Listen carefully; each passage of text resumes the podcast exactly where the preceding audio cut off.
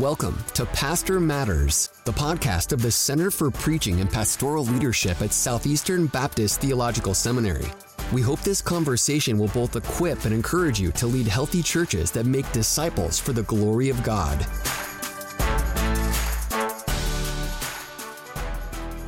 Hi, I'm Brandon Ward. And I'm Ronjour Locke. We want to thank you for listening to another episode of Pastor Matters. I'm really excited for today's discussion on the life of a pastor because we are joined by a dear friend of mine, Dr. Neil Thornton. Dr. Thornton is pastor of Coats Baptist Church in Coats, North Carolina. Uh, he's one of the regular contributors to our blog. He's written some excellent articles, including Preaching a Suicide Funeral, The Phantoms of Pastoral Ministry, and most recently, Tips for the Trial Sermon, Preaching in View of a Call. Neil, brother, I am so glad you've taken some time to join our conversation today. Thank you for having me. It's a joy to be here. I don't know if you know this, but you were actually the first person to write an article for our center's website. Uh, I believe the title of the article was The Pastor's Closet Life, and it dealt with the pastor's prayer life. Uh, today, however, we're discussing something a little similar but also a little different uh, the pastor's whole life, the pastor's life as a whole. So you've served as a pastor for, for several years now. Uh, walk us through what the life of a pastor looks like, day to day, long term. Uh, how and, and how is the the life of a pastor different from from a layperson? If you could walk us through those two things.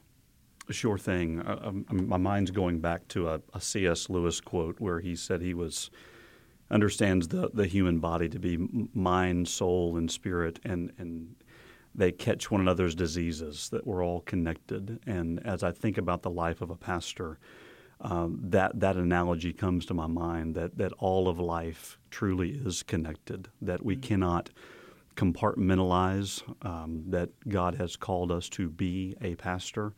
Um, although our identity is not in our ministry but in the Lord Jesus, uh, we do understand that by virtue of his call on our life that we are surrendered to the King, and um, that we do not have the the option to to bifurcate areas of life and compartmentalize. So yeah, absolutely, we can think through just a little bit about what the pastor's life looks like. I, I think we have talked earlier about day to day versus week to week, perhaps even year to year um, when I'm thinking about just day to day life, and, and, typically that's when most of the questions come. Uh, you know, Pastor, what? How do you structure your day? And uh, most of this uh, is not really original with, with me. It's it's just from a, a life lived under the tutelage of, of a lot of good, godly men.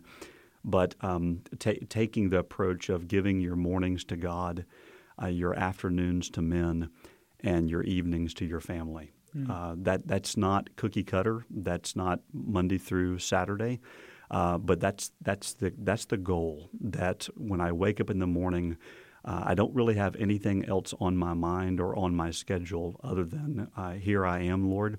Um, here is your servant. Use your servant. Uh, typically, that's sermon preparation. That's prayer. That's soul work, um, spiritual labor. And then as the day grows on, perhaps around noon. Some of this is because of how I'm wired. Um, things tend to grow a little more horizontal in the sense where I get a, a, a, little more earthy, and that's where meetings come in, and phone calls, and lunches, and then as the day progresses, um, hello family, and that's where dinner and baseball and board games and mm. all the rest comes in. That's just a maybe a segue into something else, but that's um, a touching down at least on a, on the life of a pastor day to day. Cool, cool. How, how, does prayer fit in with the the life of the pastor? Um, uh, you know, of course, in the scriptures it talks about uh, men lifting up holy hands and mm-hmm. so on in First Timothy. Well, yeah. Why is it important for pastors to be men of prayer? Sure thing. My mind goes to two texts: the one you just mentioned, and then also Acts six four. Um, I, th- I, think it was H.B. Charles that, that, that gave the analogy uh, that prayer and preaching are like the two wings of an airplane. If you mm-hmm. don't, if you lose one, the whole thing goes down. Mm-hmm. And I think he's right in that, not only textually but experientially in the life of the pastor. That that as as men called to such an office, we we are called to a spiritual labor, and the spiritual enterprise is as such that it takes one given one's life uh, to the spiritual endeavors, the spiritual labor. And that was something that I think caught me off guard early in ministry that I, I could do the physical work of ministry. I could make the hospital visits, if we could kind of categorize that. I, I could write the notes. I could make visits. I could do intellectual work. I, I, could, I could even write blog posts and send emails and plan meetings. Um, but the true test of, of true ministry, uh, supernatural, otherworldly work, is, is can you give yourself to lifting spiritual weight? Mm-hmm. And, and that is where the, the prayer life of a pastor begins to be all the more critical is that am I a man uh, that can engage in the supernatural activity that God has called me to engage within?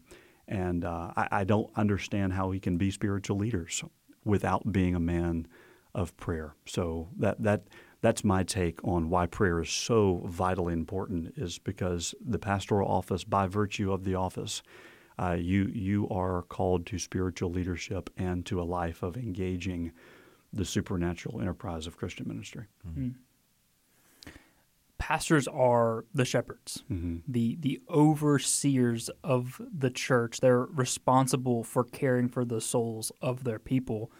How can pastors make sure they're caring for their own souls as well? What are things they might could do to shepherd themselves? Is that even something that they can do?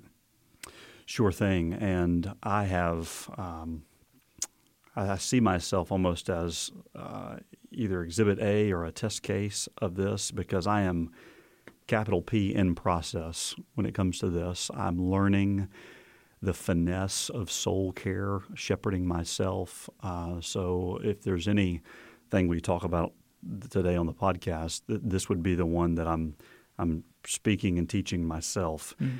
Um, I would say this that one of the things I've learned is to not over spiritualize soul care. Mm uh, there there is place, and rightfully so, to, to making sure you know you you as the old adage says says that we, we are feeding our souls before we're finding our sermons. Mm-hmm. Um, that that that's going to land differently in the life of of various pastors depending on how they're wired and how they're bent, if they're introverts, extroverts. Uh, but but what I have found is that because um, we are so familiar with the things of God in the pastorate uh, we're in our Bible so much. Um, we we are in in season and out of season doing the work of ministry. Uh, what I have found to be particularly helpful is to be reminded that Neil, you you need to be human mm. in the sense that you need to to lean in to relationships outside the church, mm. extracurricular activities, uh, asking yourself um, on a regular basis, Neil, when was the last time that you just had fun? Mm. Uh, for me, that's going and playing nine holes of golf, maybe 27, depending on the day. Um, that's spending some quality time with my family that's outside the normal rhythms of life. Uh, obviously, there there are seasons of pastoral ministry that are more conducive to that um, and not, but soul care looks more comprehensive than just spiritual things, mm-hmm. and not to the neglect of those, because we we can talk about that obviously, but I don't want men and women to think that soul care is only I just need to get my Bible more. Mm-hmm. It, it may be that you need to get a clear mind and get outside of the normal familiarities of pastoral ministry uh, so that you can receive God's grace fresh. And uh, that's something I've been working through in my own life is is there a different approach to soul care uh, that, that might not be as stereotypical as um, a pastor like myself might might think of. Mm-hmm. One of the things that you said uh, was that pastors need to think of themselves as human. Mm-hmm. Uh, do you think that's a temptation that pastors might think I'm a I'm a pastor. I'm the shepherd. I really don't need to be struggling with these things. Yeah, like I think maybe so. I, I need to look past it or power through it and mm-hmm. and focus more on my people rather than myself. Sure thing. And I think that's an unnecessary consequence that churches unintentionally place upon pastors that they are to be um, superhuman, they are to be omnipresent, and all the rest. Um, I, I, I, it was uh, someone like a Chuck Lawless or a Dr. Tom Rainer at one point put put a post or a, a podcast many years ago in ministry I listened to. He, he simply added up the hours um, that churches unintentionally and innocently would res- would would expect of of a pastor to, to put into the work week, and it was just astronomical, mm. almost superhuman, and and we, we can we can accidentally fall into that category that mm. that that I don't I, I forfeit my humanity when I when I uh, enter into the pastoral ministry, and um, we we take our cues from Jesus, although he was the Son of God. Um, the Gospel of Mark, for instance, stresses his humanity, and, and we understand that it's okay to sleep. Mm. It's okay to pull away. It's okay to eat with friends. so uh, I, I do think, yes, there is a great temptation to think that I need to be someone that I'm not. When I enter into pastoral ministry. And actually, the greatest gift that you can be for your people, uh, to play off of Murray M'Cheyne's My Holiness, is you need to be yourself. You need to be a holy, um, a holy man that is walking in the in the shoes of of of other pastors and other men and women in your church and sharing sharing with your people that that you are you you are one of them and you have you have um, clay feet just like they do. Mm-hmm. Yeah, yeah, yeah.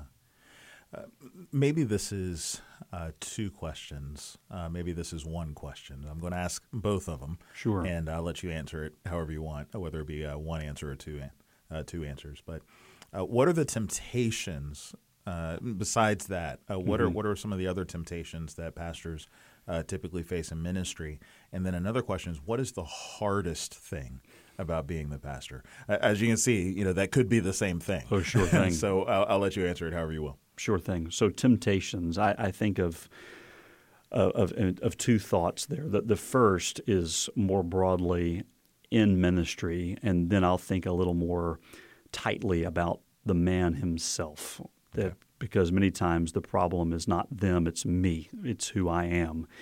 But I think temptations in ministry, and, and my mind always goes here, and I, I get this from from Alistair Begg many years ago. He said this. He said that that, that pastors have three temptations: uh, the temptation to whine, shine, or recline.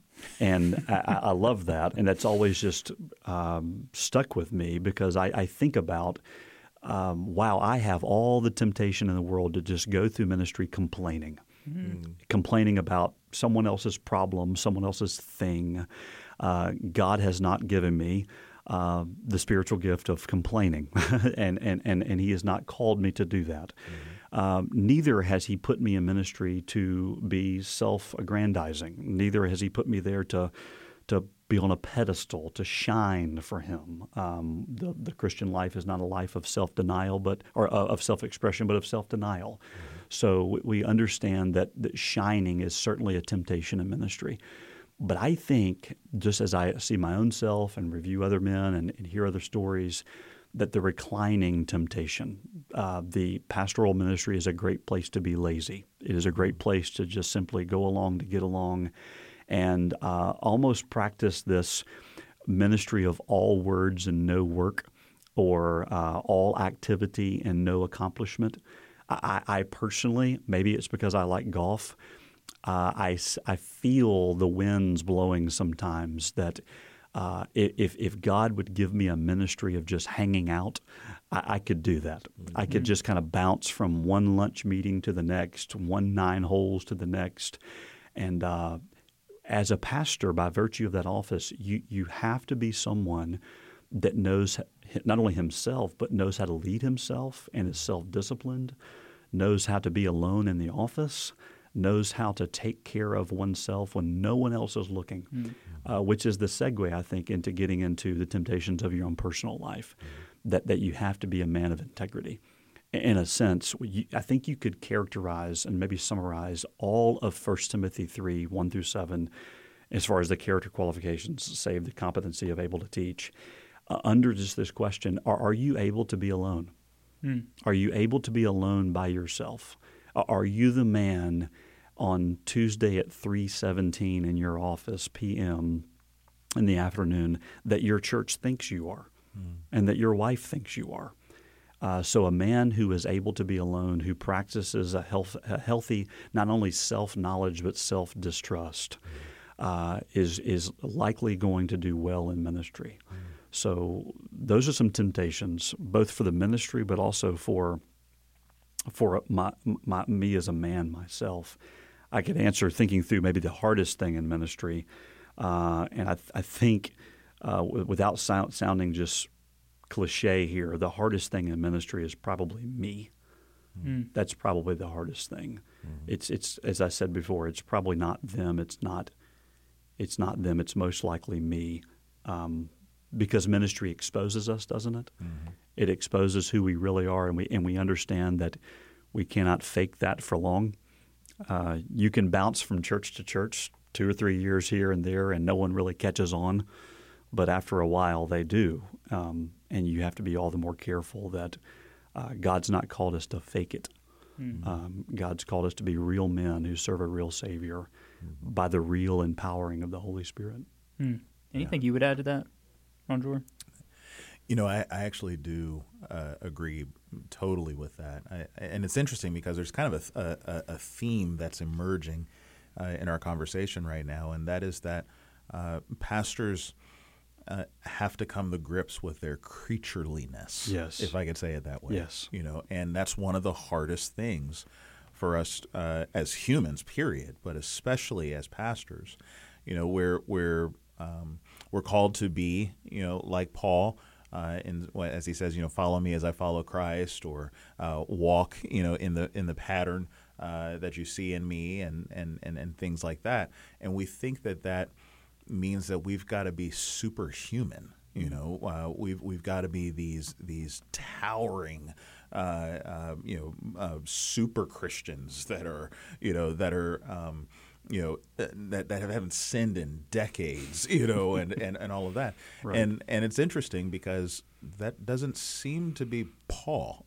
No. that's not right. Paul at all. Not at all. Um, you know, Paul is a is a tent maker. You know, Paul uh, apparently knew how to how to work with skins and things like that as a tent maker.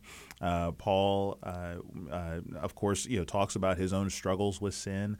Paul was very much ac- acutely aware of his past, uh, as he mentions his testimony over and over and over again as a persecutor of the church and so on. Paul understood his uh, his depravity. Uh, Paul understood his humanity um, and his limitations, you know, as a as a human and so on. And of course, there are times where he pushed it to the absolute limit, uh, like the riot in Ephesus, where he's going, you know what, maybe I should just go in there and tell them about Jesus. And everyone was like, no, Right. get back over here, Paul. You're going to die. Um, and and so there's that there's that sense in which um, uh, if we are going to follow in that pattern. Uh, and if we're obviously going to uh, live in such a way where our people uh, could see us as an example of godliness and so on, then we've got to come to grips with our creatureliness. Um, uh, we need the time to rest. We need the time to recharge. We need the time to, uh, of course, you know, uh, uh, go before the Lord, admitting our weaknesses, admitting our smallness, you know, in light of His transcendent uh, bigness, if you will. Uh, and and we need to be in that in that posture and have that awareness every single second of ministry, or else we're not going to survive. Amen. Yeah, I remember. I mean, being someone else is exhausting. Oh yeah, Being someone other than who you are is exhausting. I remember uh, early on in college ministry having a conversation with a brother uh, who served uh, with me, and he was just saying, "I'm burnt out." I remember us walking through that conversation and, and me just asking, well, "What is it? You know, is it is it too much of the the, the the small group study that we're doing? Is it too much of the responsibilities you've got here or there?" And he mm-hmm. said, "No, I'm just tired of being someone other than myself." He said, Yes. every time I I leave this small group, I get in my car and I hate myself mm-hmm. because I'm not myself around other people, and it's just not sustainable. You mm-hmm. know, I, I'd be really curious how many pastors are suffering from burnout, not because of the responsibilities of pastoral ministry, Right. but because they're they're they're someone who they're not around their mm-hmm. people, and it's mm-hmm. exhausting to be that. It that's is. a good word. Yes. So you've shared a little bit about the hardest thing about pa- being a pastor. You've shared a little bit about the temptations that that Mm-hmm. the pastoral ministry can bring that might be a little bit more exclusive to pastors. But what's the greatest thing about being a pastor? What is it that just puts a smile on your face? I'm smiling about now. being a pastor. That's right. Two thoughts come to mind. First of all, that's a great question because we do need to ask that question. Uh, we don't simply need to live in the doldrums of pastoral ministry. We do need to understand that uh, it is a noble calling. It is a good thing to engage in pastoral ministry. Um, we need to have fun in pastoral ministry, uh, not um, juvenile type fun, but healthy fun, uh, healthy sense, wholeness sense of fun. And it's a good thing to ask what is the greatest thing about pastoral ministry because by and large there are great things. Uh, the first thing I was thinking of is that by, by virtue of the position of a pastor, you you get a perspective on a congregation as a whole, and in particular, just individual people that most do not have. And uh, if the Lord tarries, and if um, my present ministry tarries, uh, and I stay there for a long time, I, I will get to speak all the more on this. Is that the perspective of watching a generation grow up under your under your ministry? Yeah. That um, I I joke with our people before and after the service as I, I have little kids come up, especially um, those that are rowdy. I'll say I, I can't wait to do your premarital counseling, and I'm thinking you know 15, 20 years from now.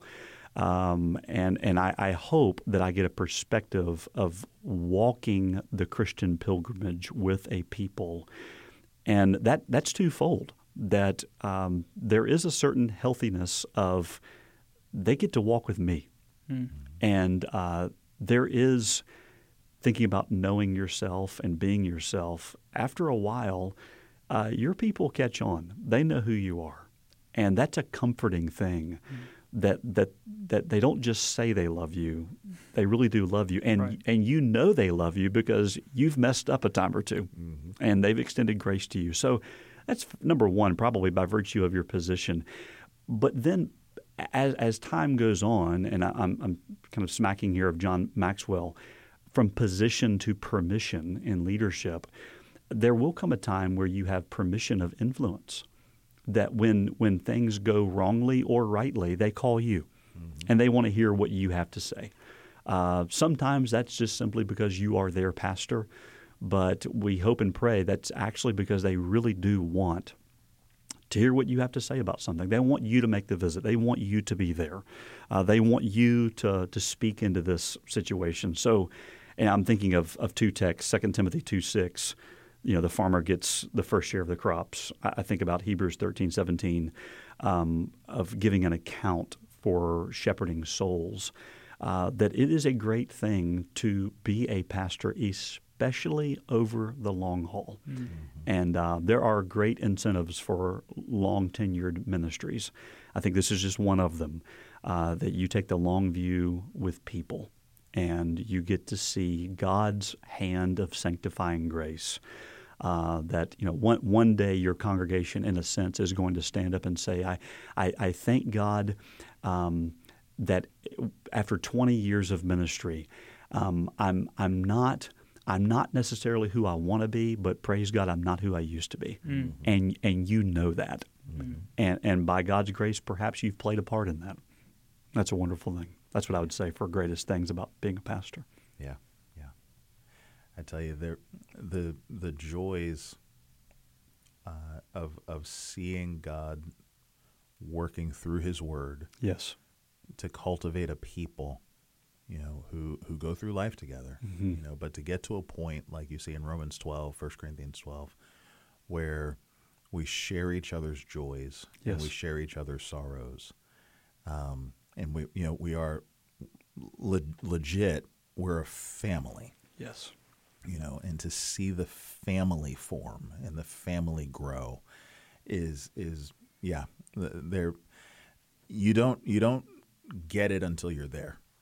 That's exactly. you know, I know right. people, uh, the presidents uh, talk that way. You know, Mm-hmm. um, I have a, a, a book of, of, about past presidents, and they would say, you know, if you've never sat in this seat, you Mm-hmm. know, and you've never been behind this desk, you know, you really don't understand. And and and of course, you know, we've been there. You know, we think we know about pastoring until we're pastoring, and then all of a sudden we're there and we're going, I don't have a clue what I'm what Yes. I'm what I'm talking about or what I'm doing. Um, but that's one of those joys that when you're there and and you you start to to be a part of the family and you see, as you said, you know, you get that perspective where you see what God is doing um, and how He's shaping a people, you know, Yes. in this community, you know, for His namesake. Is it, it, I mean, I don't know how you can't fall on your face and just worship the Lord for uh, uh, for for such an opportunity to be a part of what He's doing. So yeah, absolutely. What have you learned over the years? Uh, so how how long have you been in pastoral ministry? So I have been in the, my current church uh, for almost five years. Before that, I was serving a church for nearly 4 And then I was um, what you might call a staff pastor. I was ordained, but I was not the lead preaching pastor for almost four. So, doing the math, maybe about a dozen years, 12 years. I was ordained in 20, 2010. So, coming up on 12 years of pastoral ministry, the, the bulk of which a lead pastor. Okay. Okay. So, what have you learned in that time span? Uh, you know, what what are some things that uh, that that these lessons and so on have taught you uh, that have helped you, uh, so that now you could say, you know, you, you aren't where you used to be. Sure thing. Well, spoiler alert here. Um, love seminary. W- w- want to advocate for seminary. I have two seminary degrees. Um, you know, the old adage of if God's called you to ministry, He's called you to prepare and to plan. So to go to seminary if if the Lord allows. Uh, having said that, seminary cannot teach you everything about ministry. Right. So I'll answer this in the sense of everything I've learned not in seminary. So, um, yes, I've learned a lot about my Bible and all the rest, but much of that can be learned in seminary. Let me, let me just say a few things of what I've learned under maybe the banner of um, being caught more than taught. Um, knowing pastors, rubbing shoulders with them, understanding life with them, um, die another day in the sense of not every hill is worth dying on. And that's a humility check for most of us pastors. I know it has been and is for me. Um, a philosophy I live by in pastoral ministry is that I'm never wanting to make issues that don't need to be issues in the sense of if I don't make it an issue, it may not be an issue. So I need to be very, very careful what I hit the gas on and what I push play on. Uh, not everything has to be front and center. So um, I'm just thinking about my my last you know few years in ministry and, and mistakes I've made, and uh, maybe a cousin of dying on a hill is are making things issues that no one's asking to be issues. So so don't take that opportunity. Um, playing the long game, taking the long view of ministry in the sense of don't you know overestimate what you can do in one year or five years, but don't underestimate what five, ten, fifteen years can can do in ministry. And uh, we live in such a microwave, just add water society that uh, we think that everything that works in a snow globe environment in seminary automatically translates into pastoral ministry. I, I tell young men, uh, specifically like here at, at Southeastern, uh, just just because you can say that in Binkley Chapel does not mean you can say it at First Baptist XYZ, uh, or that the people at that First Baptist church will even know who you're talking about. So. Uh, it takes time uh, cultivating um, there. The, the, the word does the work in that sense. Um, keep your hand to the plow. Be faithful in season and out of season uh, to, to discharge a healthy, robust ministry of exposition. Um, maybe the last thing I would say is trust really is the secret sauce. Uh, that if you don't have trust with your people and vice versa, I, I'm not so sure how much ministry can truly be done. So, especially early in ministry, in a, in a place of ministry, I would say, uh, work overly hard to build trust with your people. And, and, and they will not only appreciate that, but, but that will that will likely become the fabric and the foundation of much of what you do in ministry. Mm-hmm. If your people can trust you, uh, it is somewhat the sine qua non of ministry. If you don't have it there, I'm not so sure what else can be there. Uh, but if it is there, and your people know that you love them and that you trust them, and that they ought to trust you, especially when you have a Bible in your hand, mm-hmm. um, then then you will likely do well in that place of ministry. Mm-hmm. That's those are some of the things I've learned that seminary does not directly teach me. I, maybe at a lunch with a professor, but from a curriculum, mm-hmm. you're not. You may not get those, and those have been learned through many trials and tribulations. I'll say. Mm. Sure, that's good. Sure. That's good. That's really helpful. Yeah. Uh, every pastor wants to be successful. I don't think mm-hmm. we would if we surveyed pastors all across the world. I don't think anybody would say I don't want to be successful. Sure. Uh, and so I'm actually going to ask you a question that I was recently asked mm-hmm. uh, asked, and so I'm just interested to see what you what, what your response would be. How do you measure success in ministry? How can a pastor who's maybe at the end of their life or, or towards the end of their ministry reflect back and think, was I successful? Mm-hmm. That's a great question. And usually that question is answered with the faithfulness mm-hmm. answer. And that's a mm-hmm. right answer, I think. Uh, there's nothing wrong with that answer. But many times people are left wanting. They're they're they're asking, well, what does that even mean? I understand, and it can be hard to measure. Absolutely. Yeah. Yeah. Uh, what does it mean to be faithful? And, and by the way, a footnote to this is that pastors suffer from, from what has been called product envy in the sense that how do I know if I'm making a difference? Mm-hmm. You know, I, if I was a salesman, I could just print the report mm. and say, here's my bottom line. It is what it is. But as a pastor, it's very hard to measure. Uh, so that's a footnote there that, that, that could lead to you know further conversation about doubts and discouragements and things like that. We, we don't see as the Lord sees. We understand that. But back to your question, faithfulness, um, thinking through not if I could say it like this, thinking thinking through being blameless in ministry, that I have done what God has called me to do in the right way for the right reasons at the right time. Thinking through four categories, perhaps preaching, praying, loving and staying. Uh, I don't know who it's original with. It's probably not with me, but the idea of are you faithfully discharging a ministry of of preaching behind the pulpit? And what I what I don't mean by that is you're teaching your people all the isms mm-hmm. of theology or your pet theologies or your, your your pet systems. What I do mean is, is are you explaining the text? Are you applying the text? Are you sitting down and, and asking the Lord to do the work? Are, are you loving people? If you took a poll um, of your people, would they say that my pastor loves me? Mm. And that may be indirectly or directly, but do you come across accessible? Uh, are you, in a sense, being trying as much as you can, being all things to all people in the sense of, I, I am trying to, to give my life away, pouring my life out for my people? Am I loving them? Am, am I praying? And we all have to just look in the mirror and ask the Lord to convict us. Am I a man of prayer or not? You can't measure that. Mm-hmm. Um, and then am I committed to stay?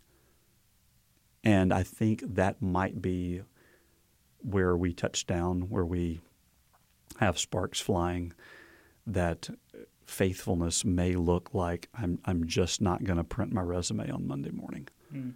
I'm just not going to go there in my mind. Mm that if the Lord wants to move me, He knows my name, my frame, and my address. And if He wants to move me, fine. He was the one that put me here to begin with. It's not my ministry, it's His ministry. But faithfulness may, for some, and it's been that way for me at times, it just looks like I'm just staying put.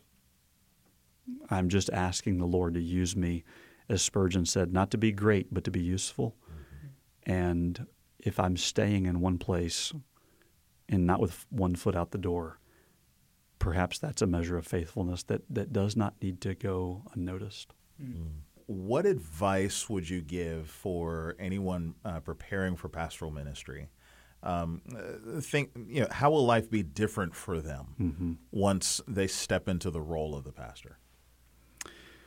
So, two things. I'm thinking about life in the church and life outside the church if a man comes to me and says, I think God has called me to ministry, uh, usually the first question I'm going to ask is, Where are you serving in the church? Mm. That's a great so uh, you need to find your calling by serving the church, Right. not the other way around. Mm-hmm. I've, I've, I've noticed a trend too, where guys who say they aspire to ministry Who are, says? are more distancing Yeah. themselves from the church too. Like they're not Right. serving as Mhm. much, or they're you know not as plugged into the church. Mhm. So, listeners here, feel free to send me an email or something on this. I could elaborate more, but my call to pastoral ministry came from teaching a young married's Sunday school class at eight fifteen in the morning. um, I could legitimately connect the dots between. Uh, I just wanted to do some First Thessalonians two eight, kind of just bearing my soul to people, my wife included, and that led to, you know, I really like this. They say that I'm good at it. Um, God's using it to bless other people. I, I wonder what's going on here.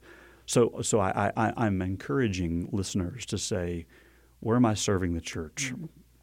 Thinking about my call to pastoral ministry, ministry in, in, in general. The, the the other thing outside the church, uh, if I could just put it like this, you just need to get your ducks in a row, and you need to get them in a row from your family. You need to get them in a row financially, emotionally. Uh, you need you need to be able, in a sense, um, to pull up stakes, and it may not be geographically, uh, but many times contextually in your circles of friends, things change when you enter into the office of pastoral ministry. So I, I would begin looking at a man's life, and by the way, this is this is a perennial kind of thing that pastors need to survey of you know, if, if I was entering the ministry, would, would, would I be ready in the sense? But asking a guy um, practical questions like, what's your what's your schedule and rhythms of life like in your family? Are you are you ready for a transition? Are you in debt? Uh, what are, what are your kids doing? What are you involved in? What are your extracurricular activities? Um, those are some of the things that I would say because the bottom line is that, that ministry is going to require all of you and all of your family. Um, you're going to be in a fishbowl, and as Danny Akin has said before, I'm glad because God puts men in fishbowls to, to be exemplary. Uh, so I, I take a lot of encouragement that yes, men are looking at me and families are looking at my family. Um, may God give me the grace to discharge the fishbowl with with faithfulness. That's really good. Any final encouragement? If you could just think of maybe one or two things uh, for pastors listening to this episode right now who may be struggling with doubts and discouragement just with their place in ministry. hmm A couple things. One, that I've been there.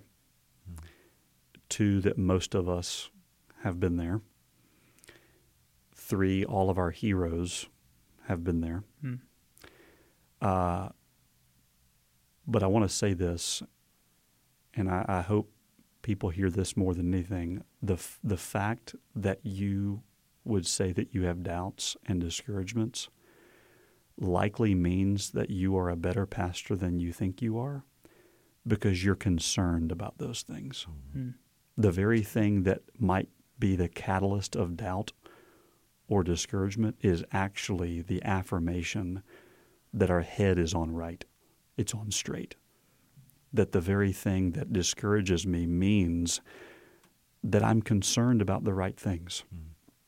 So I would turn that from upside down to right side up to say the fact that you are a conscientious pastor in light of likely a sea of men who are not thinking about these things uh, might be just the very thing that qualifies you to be a pastor. So take your discouragement, take your doubt, crucify it before the Lord Jesus, but then see it in such a light that the fact that you are dealing with these issues may be the very thing that you need to wrestle with to affirm yet again that you are not only in the right place, but the Lord we serve is an on time God. Amen. That's so good, brother. Uh, well, that'll do it, Neil, brother. Thank you so much for joining our conversation today and sharing these these these wise insights. Glad to be Uh, here. If you haven't read any of Neil's work on our website, I want to encourage you to do that today. Uh, so thankful for this brother and the work he's done for our center and, and the work you do at, at Coats and just everything you've done. Uh, and we want to thank you for listening to another episode of Pastor Matters. If you found this episode helpful, consider leaving us a five star rating and review. We'd love to hear any feedback you'd be willing to give us. As always, it is our mission at the Center for Preaching and Pastoral Leadership to equip and encourage pastors, and I hope we've done that today with our conversation. And as always, my brothers, be steadfast and movable, always abounding in the work of the Lord, knowing that in the Lord your labor is not in vain.